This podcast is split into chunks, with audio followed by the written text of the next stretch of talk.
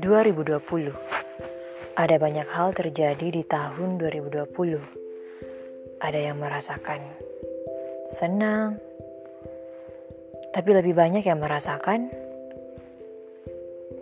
sedih Bahkan sampai kehilangan.